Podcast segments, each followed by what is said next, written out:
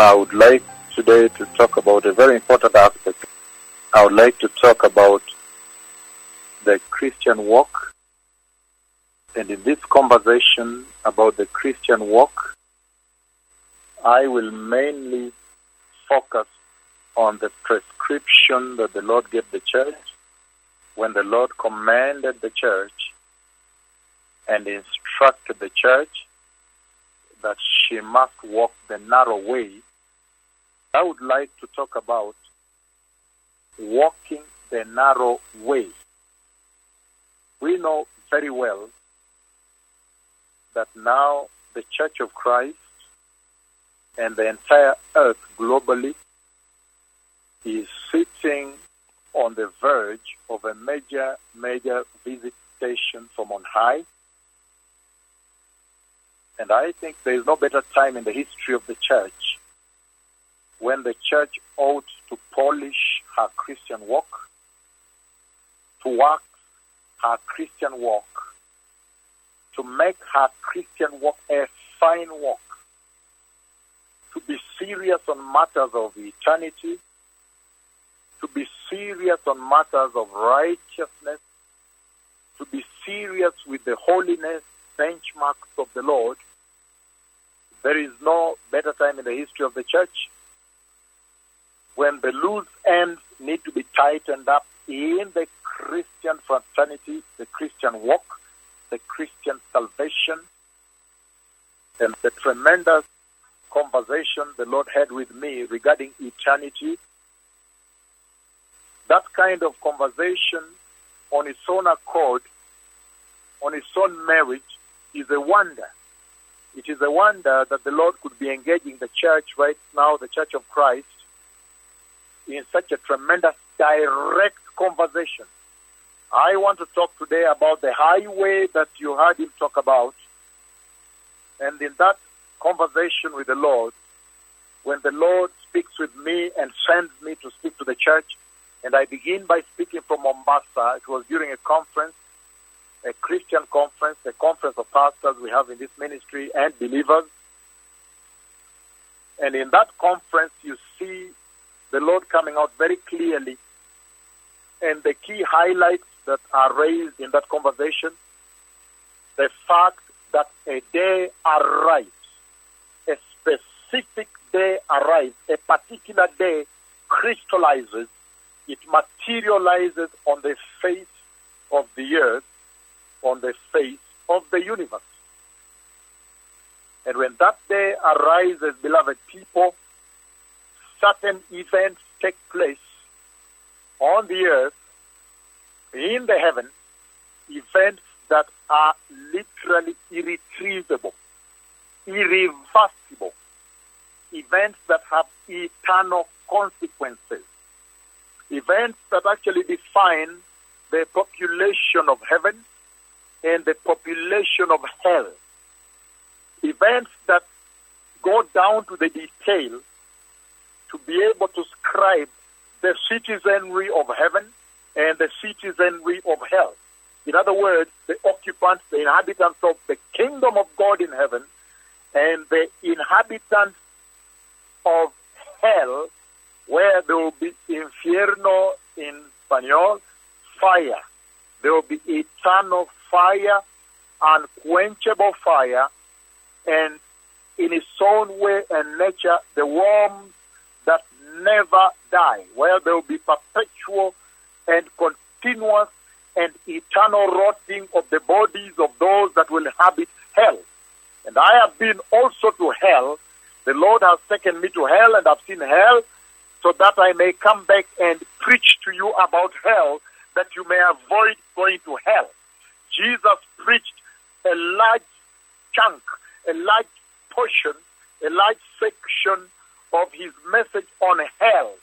Nobody ever preached more about hell than Jesus, the Lord himself, so that he may warn the inhabitants of the earth, so that he may warn humanity to avoid going to hell. And that is the reason the Lord showed me those places, that place, that I may come back and sound a clarion warning sound a serious warning to this generation that please, please, please, even as we speak right now, there is still sufficient time for you to make amends, for you to make reform, for you to make sure that you go into austerity measures within your Christian salvation, that you may be able to austere, to be tighter in the way you walk, to sharpen your walk, to be more adherent to the decrees, the commands, to the requirements of this Christian walk, that you may avoid going to hell and end up going to heaven. That is the whole reason the Lord sent me. That is the entire purpose for which the Messiah died on the cross. That is the reason the Holy Spirit was released unto the earth. That is the reason you became a Christian. For that reason alone, the Bible was written, beloved people. And so today, as I begin this tremendous and golden sermon, I call this a golden sermon because this sermon bears a tremendous and unspeakable historic treasure towards entry into heaven. So this really will bless the Lord because then the audience is able to maximize on this and take the instruction that comes from here, execute, implement the instruction, obedience, obey and implement the instruction, and then see the glorious kingdom of God. I know that this sermon comes right on the hill in the backdrop, in the backdrop of another one that I gave recently on laying your foundation right, laying the foundation of your Christian salvation right, laying the foundation of your Christian walk right by laying it on the foundation of the rock. And we saw very clearly on that sermon I gave that the Lord speaks very, very clear to the church. And he says there is no other foundation that can be laid other than that which has been laid, which is Christ Jesus the Lord. 1 Corinthians 3.11. And so after speaking about that tremendous, important aspect of Christianity, the ensuring that you lay your foundation right, how awesome that now the Lord continues to work, refine, and polish your Christian walk, Christian salvation, by talking about walking the narrow way, being dispensed, being trumpeted in that message at the Mombasa Conference of Pastors and Believers. And so, to kick us off today, beloved people, I want to right away begin to echo some of the things you heard in that sermon. And one of the main things you heard in that sermon comes from the book of Genesis, chapter 3, verses 23 to 24. And I know that today you are going to have a lot of scripture and a lot of important nuggets to write to help you navigate you within this wicked world that regardless of the circumstances of this life, of this world, of this earth, of this realm, you may still be able to go and enjoy eternity with your Creator. Remember, nobody else created you. Satan never created anybody, even the smallest of babies, he never created. Only the Lord of our, the Holy God of Israel, my sender, the blessed one of Israel, the cornerstone of Israel, only he alone created you. So how awesome for him to send Christ Jesus the Messiah to die on the cross for you, shed his precious blood, his wonder working blood, his powerful and mightiest blood, his blood to deliver you, to save you, to give you salvation, beloved people. And then at the end of it all, you receive the Lord and end up in eternity. How awesome! And that's why this series of teaching are really a cumulative, a cumulative arrangement of building blocks into your Christian salvation, into your spiritual life, to be able to help you, navigate you, that no matter the circumstances, no matter the wickedness of the day, you may end up in the right place for which the Messiah came. So to echo some of the words that came out of that major, major visitation of the Lord given in Mombasa about entry, the door to heaven, the church that enters, I want to start right away by reading from the book of Genesis chapter 3 And I'm reading verses 23 all the way to verse 24. And I can start 21 because we are really at liberty to explore the word, to do a scholarship, and see what thesis, what is the thesis that Jesus was depositing when he talked about walking the narrow way. What was his thesis when he brought and submitted the doctrine of walking the narrow way, and then he gave it as a required command? So Genesis chapter 3, beloved people, with all the due indulgence to read from verse 21, Genesis chapter 3, he says, The Lord God made garments of skin for Adam and his wife and clothed them. So you see, right away, the Lord God is clothing them, is covering their nudity, their nakedness. And then, verse 22 of Genesis chapter 3, he begins by saying, And the Lord God said, The man has now become like one of us, knowing good and evil. He must not be allowed to reach out his hand and take also from the tree of life. Also because he had taken from another tree. He had taken from the forbidden tree. And so he was saying that must not be allowed to take also. Because then you will have a confederacy. You would have an axis of evil, a very complicated axis of evil, where evil men that have fallen to sin now takes from the tree of life and lives eternally. That would be a blasphemy unto the benchmarks and standards of God. For example, one of the standards says that there is a book of the Lamb of God. There is a book in heaven, and that book is a register. That book is an enlistment. That book is a ledger that contains the names of the righteous, in essence, the names of the citizens of heaven. So if man would be allowed to extend its hand and also partake of the tree of life, you and I know that whosoever partaketh of the tree of life, they live eternally. So that would have defeated the laws of God, the paradigm of God, and the blueprint that He has for Christian salvation.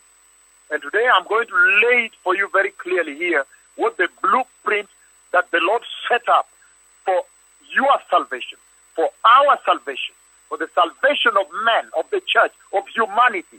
I'm going to lay it out in a very important section ahead of me here. But you see very clearly, he says, and the Lord God said, verse 22, that the man has now become like one of us, knowing good and evil. He must not be allowed to reach out his hand and take also from the tree of life and eat and live forever. That is one of the mysteries, the astounding mysteries of God. Because how then does the evil man touch the tree and live forever?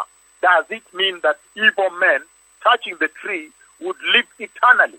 Does it mean that the tree of life has chembe chembe in Swahili, has some ingredient that when anybody, evil or righteous, eats of it, will live eternally? That is what the Lord is depositing here, beloved. And verse 23, which is most important for us, he says, So the Lord God banished him from the Garden of Eden to walk the ground from which he had been taken. After he drove the man out, he placed on the east side of the Garden of Eden kerubi, cherubim in Hebrew, cherubim, haverim, cherubim, for many, for two, in other words. Again, he placed on the east side of the Garden of Eden cherubim and a flashing sword, flaming, flashing back and forth to guard the way to the tree of life. Now, I would underline that. The way to the tree of life, which means in our own understanding, beloved people, thus far the Lord has brought us this far the Lord has brought us. In bringing us this far, the Lord has given us some understanding. He's given us some little infiltration of His wisdom into the church, and in that wisdom, He has brought it very clear to us that the tree of life, where the tree of life is where essentially God the Father is. And I've always made that very clear to the church I've preached it to the ends of the church, the ends of the earth, in other words. I've always said that every time the Lord is speaking with me, a certain type of conversation that demands bringing me before the presence of God the Father, I have always said the following. I've always said that whenever in a dream I can see the cherubim of glory, the two cherubim of glory, then I always know that look, this is the holiest place because God the Father is here. That I have preached openly in the public place, and all of us have grown. We have come of age on this one now.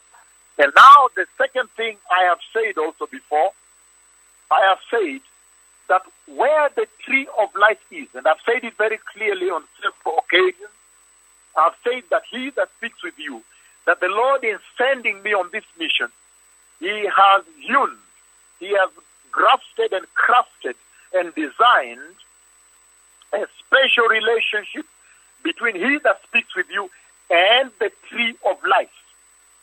There is a very special relationship the Lord has designed between me and the tree of life, such that, for example, this past weekend, the Lord takes me to the throne room, takes me behind the throne room, plucks the leaf of the tree of life, places my left prophetic hand, and then there is more which I have not revealed. I mentioned a little bit about the branch, places and says, These are for the healing of the nation, and then commands me to execute his agenda on the earth. And it reminds me about two weeks ago or so, about three weeks now, when the Lord again made me fall asleep and then showed me my hands glorious and glowing, the hands, the palms, and all that. And then by voice he said that this is the will of God on the earth. Then, of course, I woke up and understood that to execute the agenda of the Lord on the earth. So now, the tree of life, he says, that they may not get their way to the tree of life. We all now know too well that the tree of life, where the tree of life is, the revelation that the Lord has lavished us with, lavished this generation with, lavished the church, lavished you with, is in such a way that He has now unveiled to you that wherever the tree of life is, there is God the Father Himself. And that's why you see the two cherubim of glory are now placed at the east side to guard the entrance, the entrance, the gate, the door that leads to the tree of life. In other words, that leads where God is.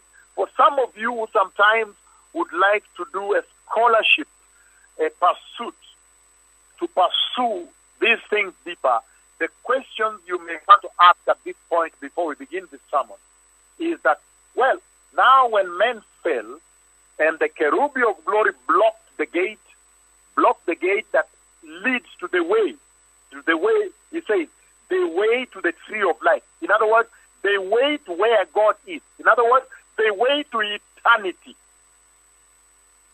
For how long then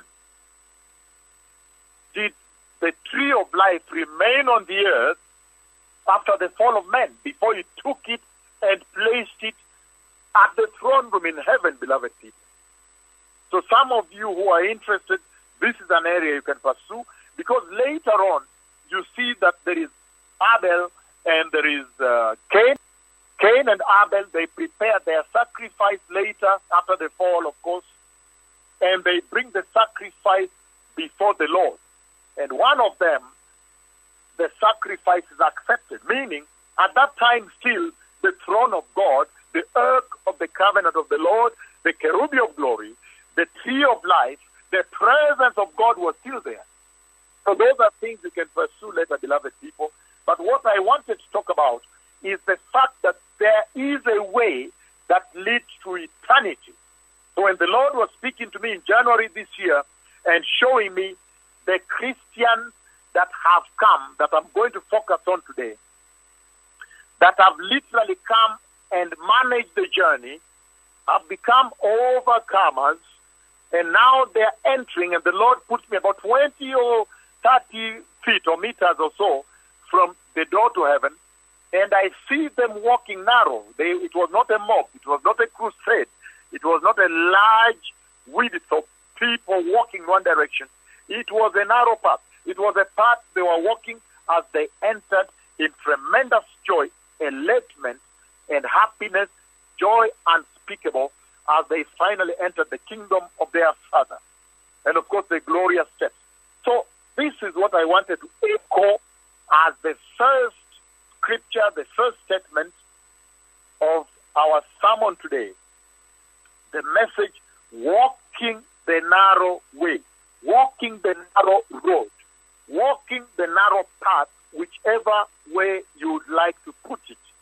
And so now we see very clearly that after the fall of man, then now the door that leads to eternity is closed. It is shut, and judgment consumes man, and the wages of sin become death. So death befalls, and there is a certain wrath.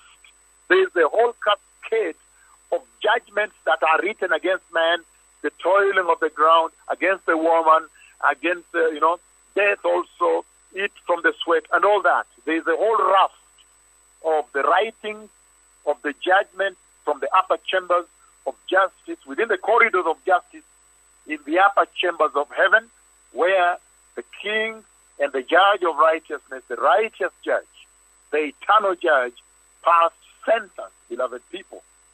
So now, when that door was closed, owing to sin, then all of a sudden, we now hear Christ the Messiah coming to the scene.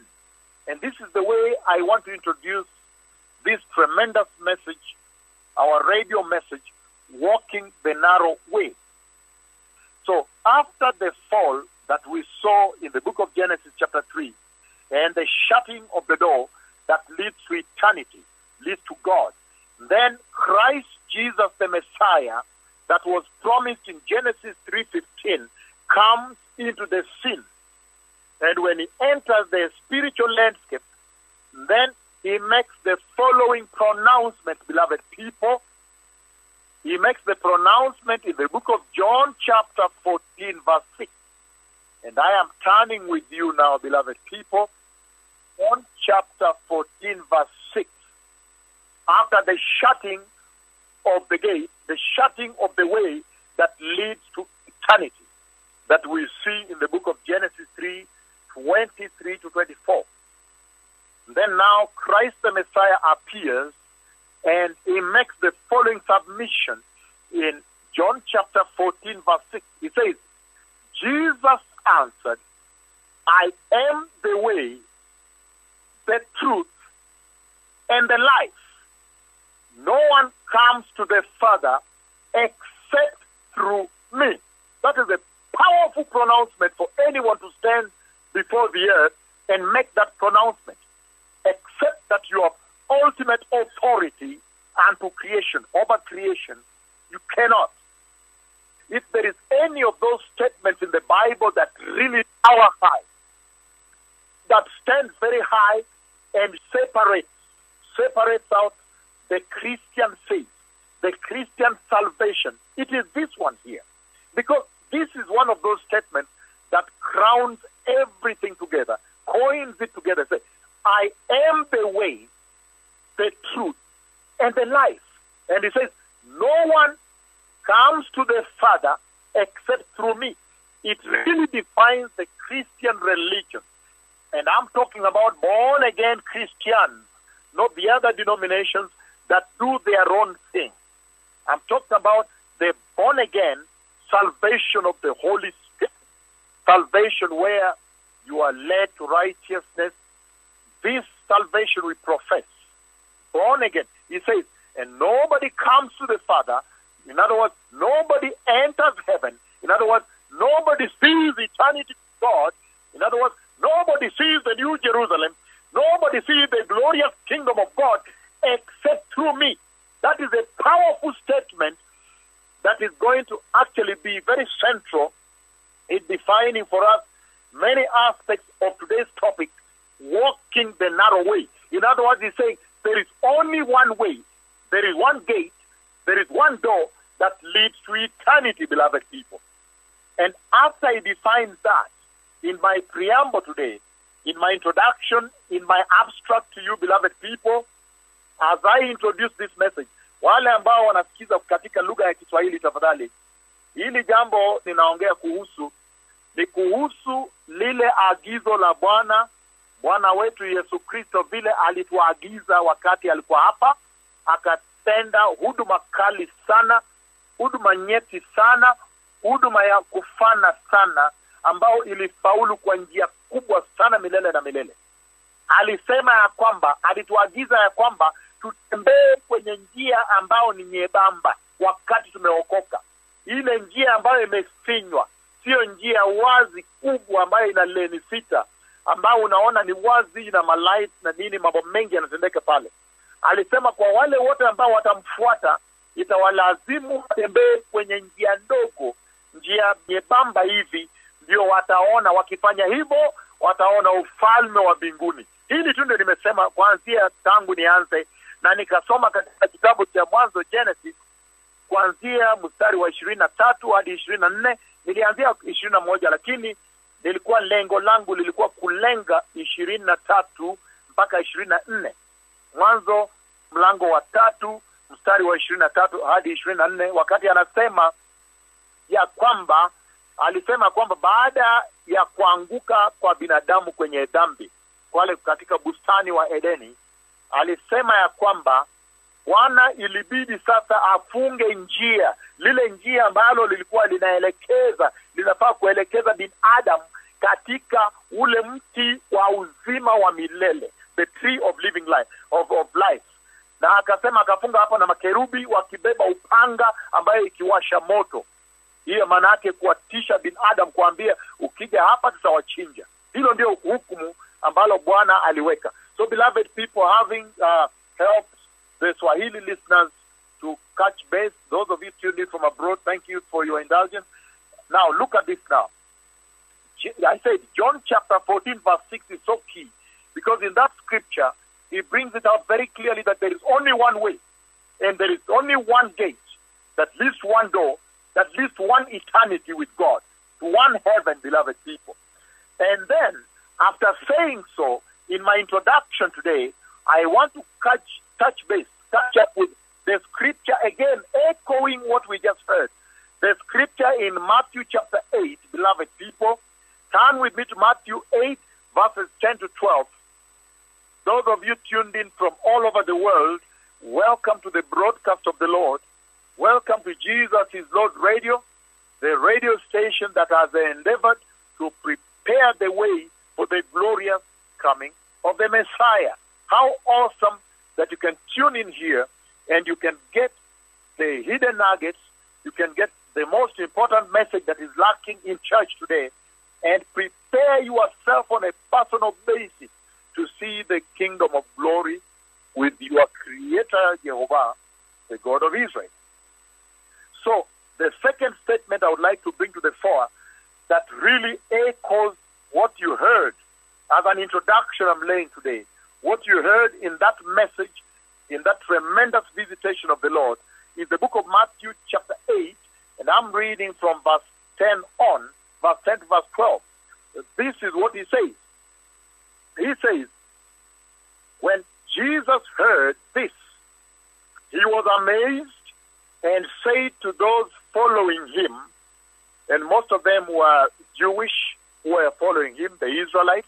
Again, verse 10 he says, When Jesus heard this, he was amazed and said to those following him, Truly, truly, I say unto you, truly I tell you, I have not found anyone in Israel with such great faith. That is amazing because he was literally talking about a Gentile. He was talking about someone that had been brought up in an atheist background in a pagan religion in Rome, where the king of Rome was kind of a demigod, some half god, or some kind of a god figure, and they believed he had some some divine what. So he was raised in that culture, and this is a brutal man, a soldier, a fighter in those days, a conqueror, an evil man who who was executing the agenda of an evil kingdom within Israel, within that promised land. And so, after Jesus engages with somebody that was never brought up in church, he was never brought up in the synagogue the way the Israelites had been brought up, where the parents always held their hand and walked with them right straight into the synagogue. I've lived in Israel for seven years.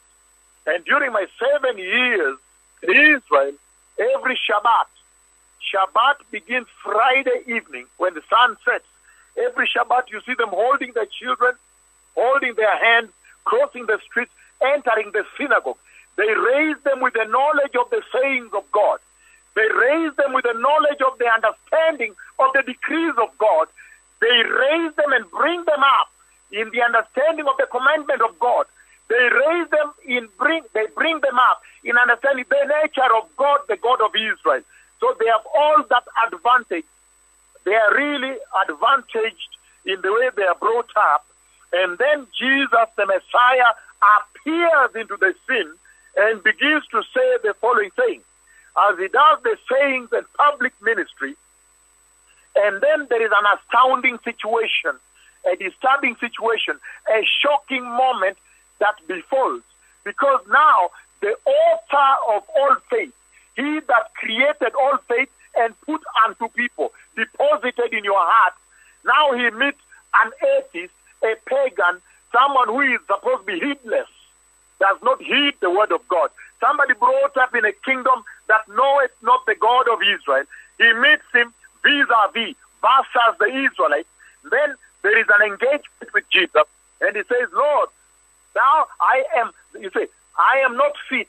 Thou shouldest. You see, he is not right. I'm not worthy that thou shouldest come under my roof. Just say the word. So he has some understanding that this is the king of the universe and all the laws of disease, the laws of cold, sunshine, drought, what that govern the universe with all its planets are governed by this king that is right in front of me here. And if you read the book of Luke, he sent some elders to him. He did not even approach him. So now, therefore, in that message you heard, no wonder there is this projecting out Matthew chapter 8, verse 10. And he says, when Jesus heard this from the centurion, of course, he was amazed and said to those following him, and remember, there are only two occasions in the Bible when Jesus was really amazed. One of them is when he met the faith of the centurion, and the other one when he met the faithlessness of the Israelites. So he was amazed in these two occasions. What a shocking situation within the scriptures. So he says, verse 10, Matthew chapter 8, when Jesus heard this, he was amazed, and he said to all following him, Truly I tell you, I have not found anyone in Israel with such great faith. I say to you that many will come. Now you see that he is launching this based on the inference, on the conclusion, based on the reference of the faith of this Gentile, of this, this centurion. Now he makes the pronouncement in verse 11, based strictly based on the words and the faith of the centurion.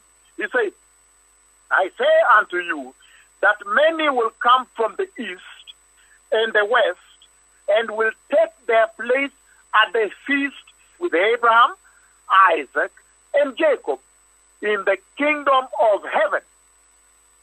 But the subjects of the kingdom will be thrown outside into the darkness where there will be weeping and the gnashing of teeth. How shocking that Jesus makes such a tremendous pronouncement about the end time revival. So you see very clearly, beloved people, again, the Lord Jesus makes a clear submission here. He submits to the church. He submits to the universe. He submits to humanity and creation. He says unto them, number one, that he is from the kingdom of God.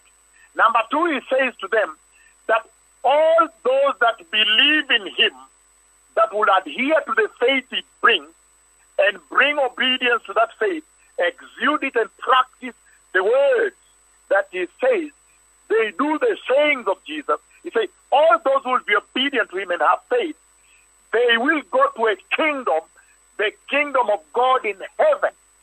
And it's amazing here that Jesus now, he apportions hereditary rights, inheritance.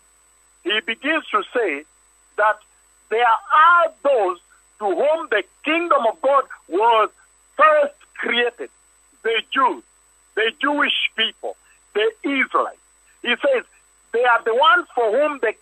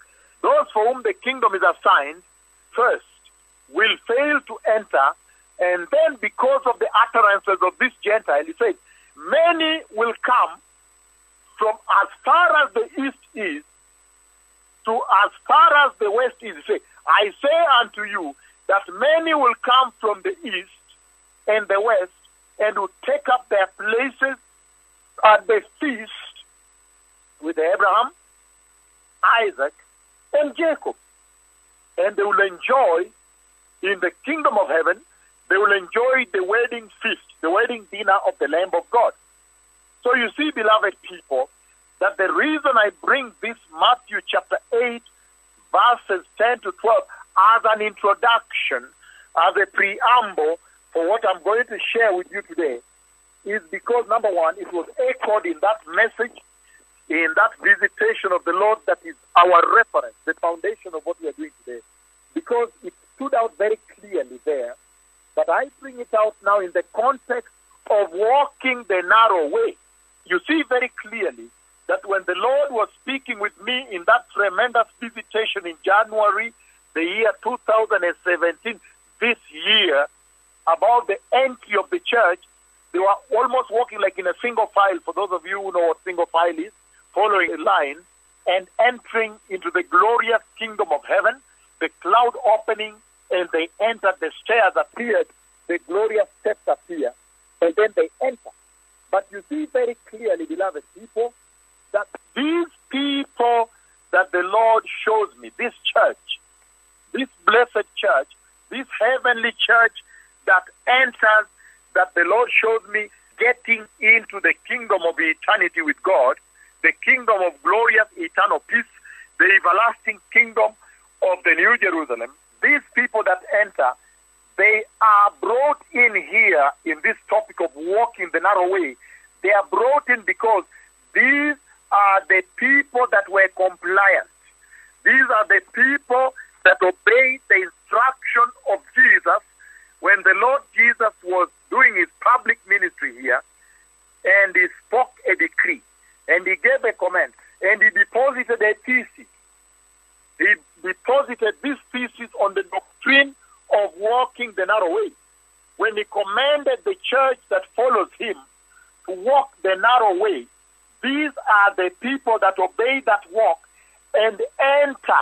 They walk the narrow way and enter the narrow gate, as we will see very briefly as I read the underlying scripture or reference scripture in Matthew 7. They walk the narrow way, they enter the narrow gate, and enter the narrow door into heaven. And you'll see very clearly that that door is Jesus, the Lord, the blessed Messiah himself, our blessed Redeemer, the one we love so much. And so these people that I saw entering into the eternal, glorious kingdom of Jehovah, Jehovah Elohim, Jehovah El Olam, these are the people who had come from the four ends of the earth. They had come as far as the east is and as far as the west is. This is the Gentile church, and of course, in there will be the Messianic Jews that have adhered to the teachings, those that have recently received the Lord, of course, who have come to knowledge and understanding that Christ Jesus is the Messiah they are waiting for.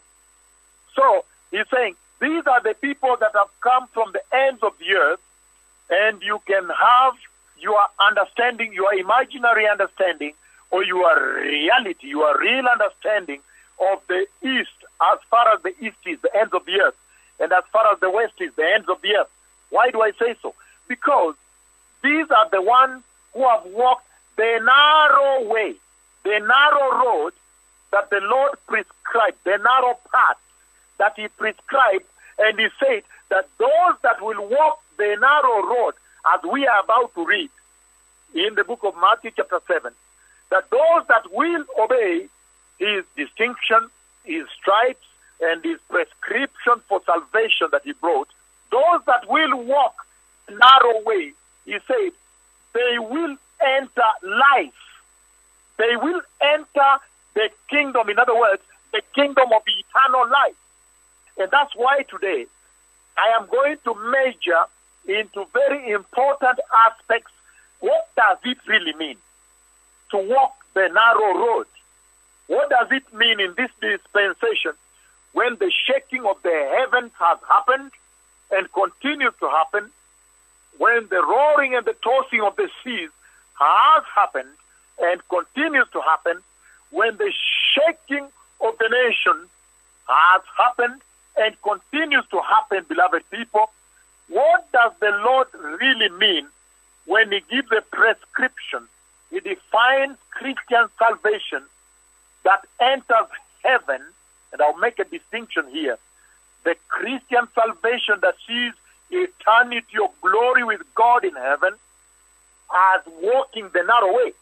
And so, in a nutshell, again, borrowing on echoing from the message in Mombasa, you hear him saying that those that were seen in January 2017 in that major prophecy as entering heaven, walking single file, and they go a bit left like this and turn and go right, and then the door opens and they enter the glorious stairs they step on. These are the people that have obeyed the command of the Lord to walk the narrow way, the subject of our discussion this night. And as they do so, then they now see light. So can we now then go to our reference scripture for today, which is Matthew chapter 7, verses 13 and 14. Again, Matthew chapter 7, beloved people, verses 13 and 14. And if you have time in future, you can read verses 15 all the way to 20. It is still beneficial to you, beneficial and relevant to this conversation, to this discussion that the Lord has opened up on polishing your salvation and Christian walk. So he says the following Matthew chapter 7, verses 13 to 14. He says, Enter through the narrow gate, for wide is the gate, and broad is the road that leads to destruction. So here he talks about the narrow gate. Again, verse 13 he says, Enter through the narrow gate, for wide is the gate, and broad is the road that leads to destruction. In other words, leads to hell, and many enter through it. Meaning, as we're going to see shortly as I open it up to you, meaning it will be popular. The wide road that leads to hell will be popular in this life, in this dispensation, at this time, during these days. And he goes on to say, verse 14, but small is the gate, and narrow the road that leads to life, meaning eternal life, and only a few find it. So he raises some very important issues there, beloved people. He says, there is a command he gives. And in my Bible, it is in red, verse 13. He says, enter through the narrow gate. He gives a command so we can separate out the instruction. So the Lord Jesus comes all the way from heaven. He is afflicted unto this earth. He does his mission here, his public ministry on the earth, and then he goes faithfully to the cross, delivers the church. But in that process, he defines that entire ministry is essentially summarized through verse 13, part A. Through the instruction that you see in verse 13, part A. Enter through the narrow gate. That's all. That's all. Because he comes all the way from heaven, he executes his public ministry on the earth. And in the process of doing so, he shows us the way that enters eternity with God.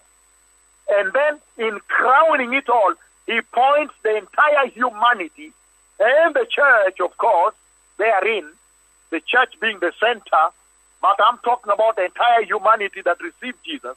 Then he says to them, enter through the narrow gate. And then, verse 14 here, he says, but small is the gate and narrow the road that leads to life, and only a few find it.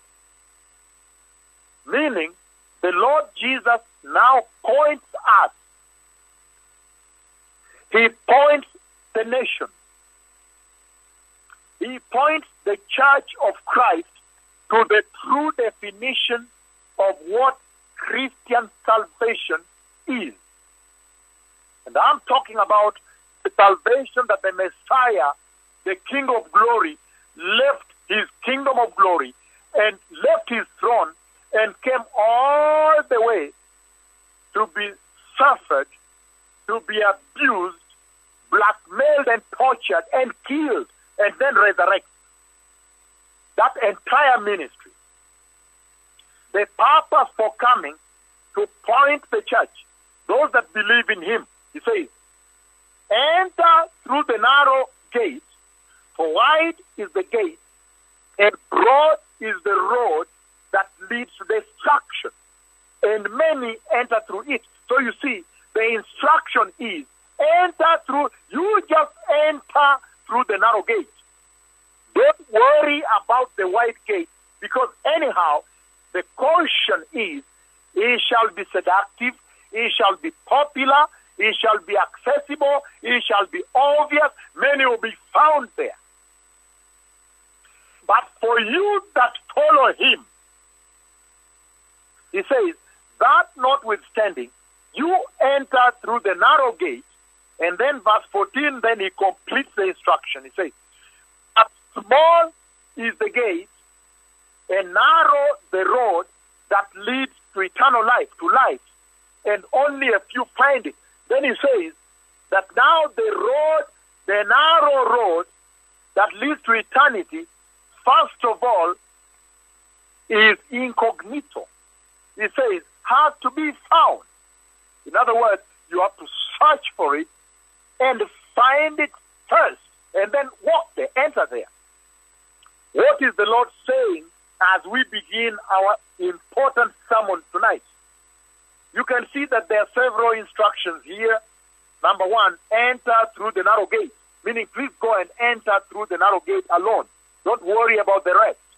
and then the warning about the wide gate. But he goes on now in verse 14, but small is the gate, and narrow the road that leads to life, and only a few find it. And in that way, you hear the Messiah saying the following, saying that the narrow way, the narrow gate, and the narrow way are together. That's what you hear the Messiah say. That for you to be able to enter the narrow gate, I can call it the narrow door, you would have to walk the narrow road, the narrow way, the narrow path. And right there, most of you listening, tuned in globally all over the earth, right there is the point of contradiction and controversy with the present day church. Right there, you could stop and say, wow, then that means we have made a detour and we have been a long way the wrong route. Right there is the caution for you to stop and retrace your path back to the narrow road. Because you can see right away from that statement that something has gone wrong. Something is not right in the body of Christ. Because he says that the small gate and the narrow road, narrow way, narrow path, they go together. In other words, he's saying, whatever we are going to define today as being the hallmark and the stripes of the narrow way, the experiences, the Christian worship experience that they will encounter in the narrow way, whatever it is they encounter there, that is what will lead them to the narrow door, narrow gate for entry, beloved. Hey. He says, you cannot separate the experiences of the narrow walk, the narrow walker, the woman, the man that walks the narrow way. You cannot separate the experience of the narrow walker, the one that walks the narrow life, the one that walks the narrow way. You cannot separate their worship experience and eternity with God in heaven. How powerful, beloved people. He's saying, in other words, before we begin, and these are things that are simply flowing off my head, and before I begin, I'm itching to start, but there is a big flow going on now. Flowing into my mind, into my heart, through this and getting to you, beloved people. He's saying that there is something about the experiences of the narrow walk. He's saying that whatever the experiences of the narrow way, the narrow road, the narrow path, the narrow walker, the narrow walk, the narrow worshiper, whatever the experiences I'm going to open up for you, be it some kind of pains and what, and restrictions and constraints and all those things. Whatever the experiences on the narrow path, their reward is there already spelled out in the Bible. It is everlasting eternity with God. He's saying that the beauty about the gospel of Jesus, the power and the awesomeness of our Lord Jesus, is that he is able to bring remission He is able to bring comfort before the journey begins. He's saying, again, I repeat here, he's saying, but small is the gate and narrow the road that leads to life. In other words, eternal life, and only a few people walk there. Whatever the experiences I'm going to open up today as I begin, when I begin, he has already given us here the reward. He says, there is a reward. It is a conspicuous reward it's an obvious reward. You say anybody that has rational mind in this life ought to choose this because the rewards outweigh the experience. And so, right from the reference scripture, beloved people, Matthew chapter 7, verses 13 to 14, talking about the narrow way. So, when the Lord, I would like to advance this further now. So, when the Lord said, when the Lord brought to the attention of the church, when he spoke to the nation and spoke to humanity, and he said unto them that enter through the narrow gate. And down there it says, but small is the gate and narrow the road that leads to eternal life. And only a few walk there. What was the instruction to the present day church? What was the instruction to the church? That is where the whole conversation tonight is going to center.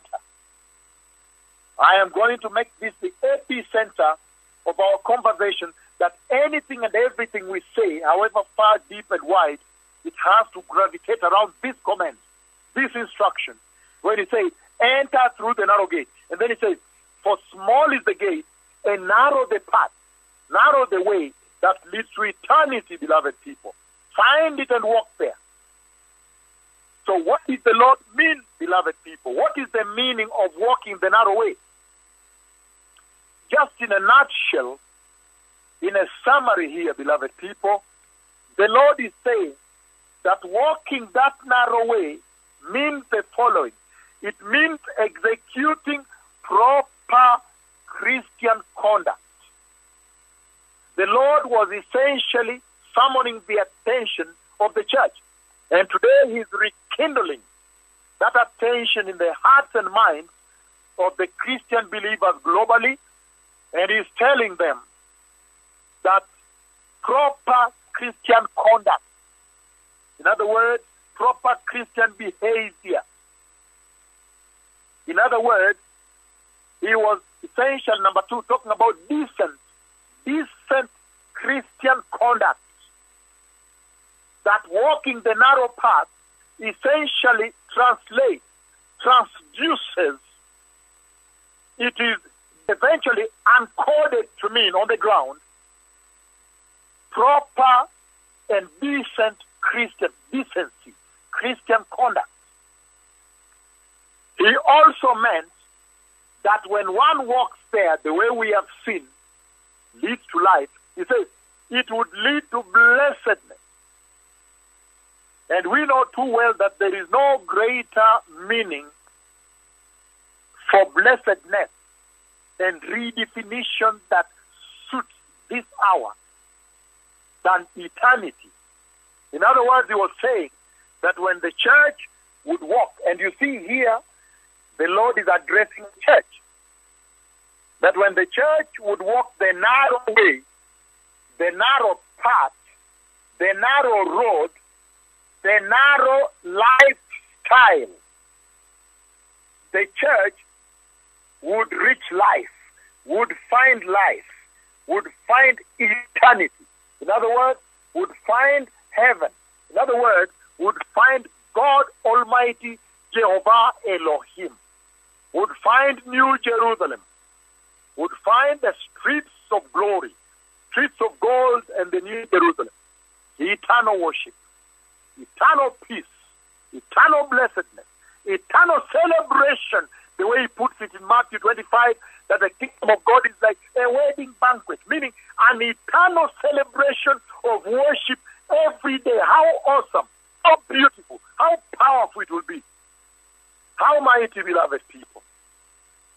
Eternal bliss, eternal joy, meaning the agonies and the pains and the melancholies and the sadness, the depressions and oppression of this world will be essentially over, out of the question. He says that is the road that leads to heaven, walking the narrow way. We are now beginning to define stepwise the meaning, what the Lord meant. And I say that was my center today. Hello, it is Ryan, and I was on a flight the other day playing one of my favorite social spin slot games on chumbacasino.com. I looked over the person sitting next to me, and you know what they were doing? They were also playing Chumba Casino. Coincidence? I think not. Everybody's loving having fun with it. Chumba Casino is home to hundreds of casino style games that you can play for free anytime, anywhere, even at 30,000 feet. So sign up now at chumbacasino.com to claim your free welcome bonus. That's chumbacasino.com and live the Chumba life. No purchase necessary. Group. Void were prohibited by law. See terms and conditions. 18 plus.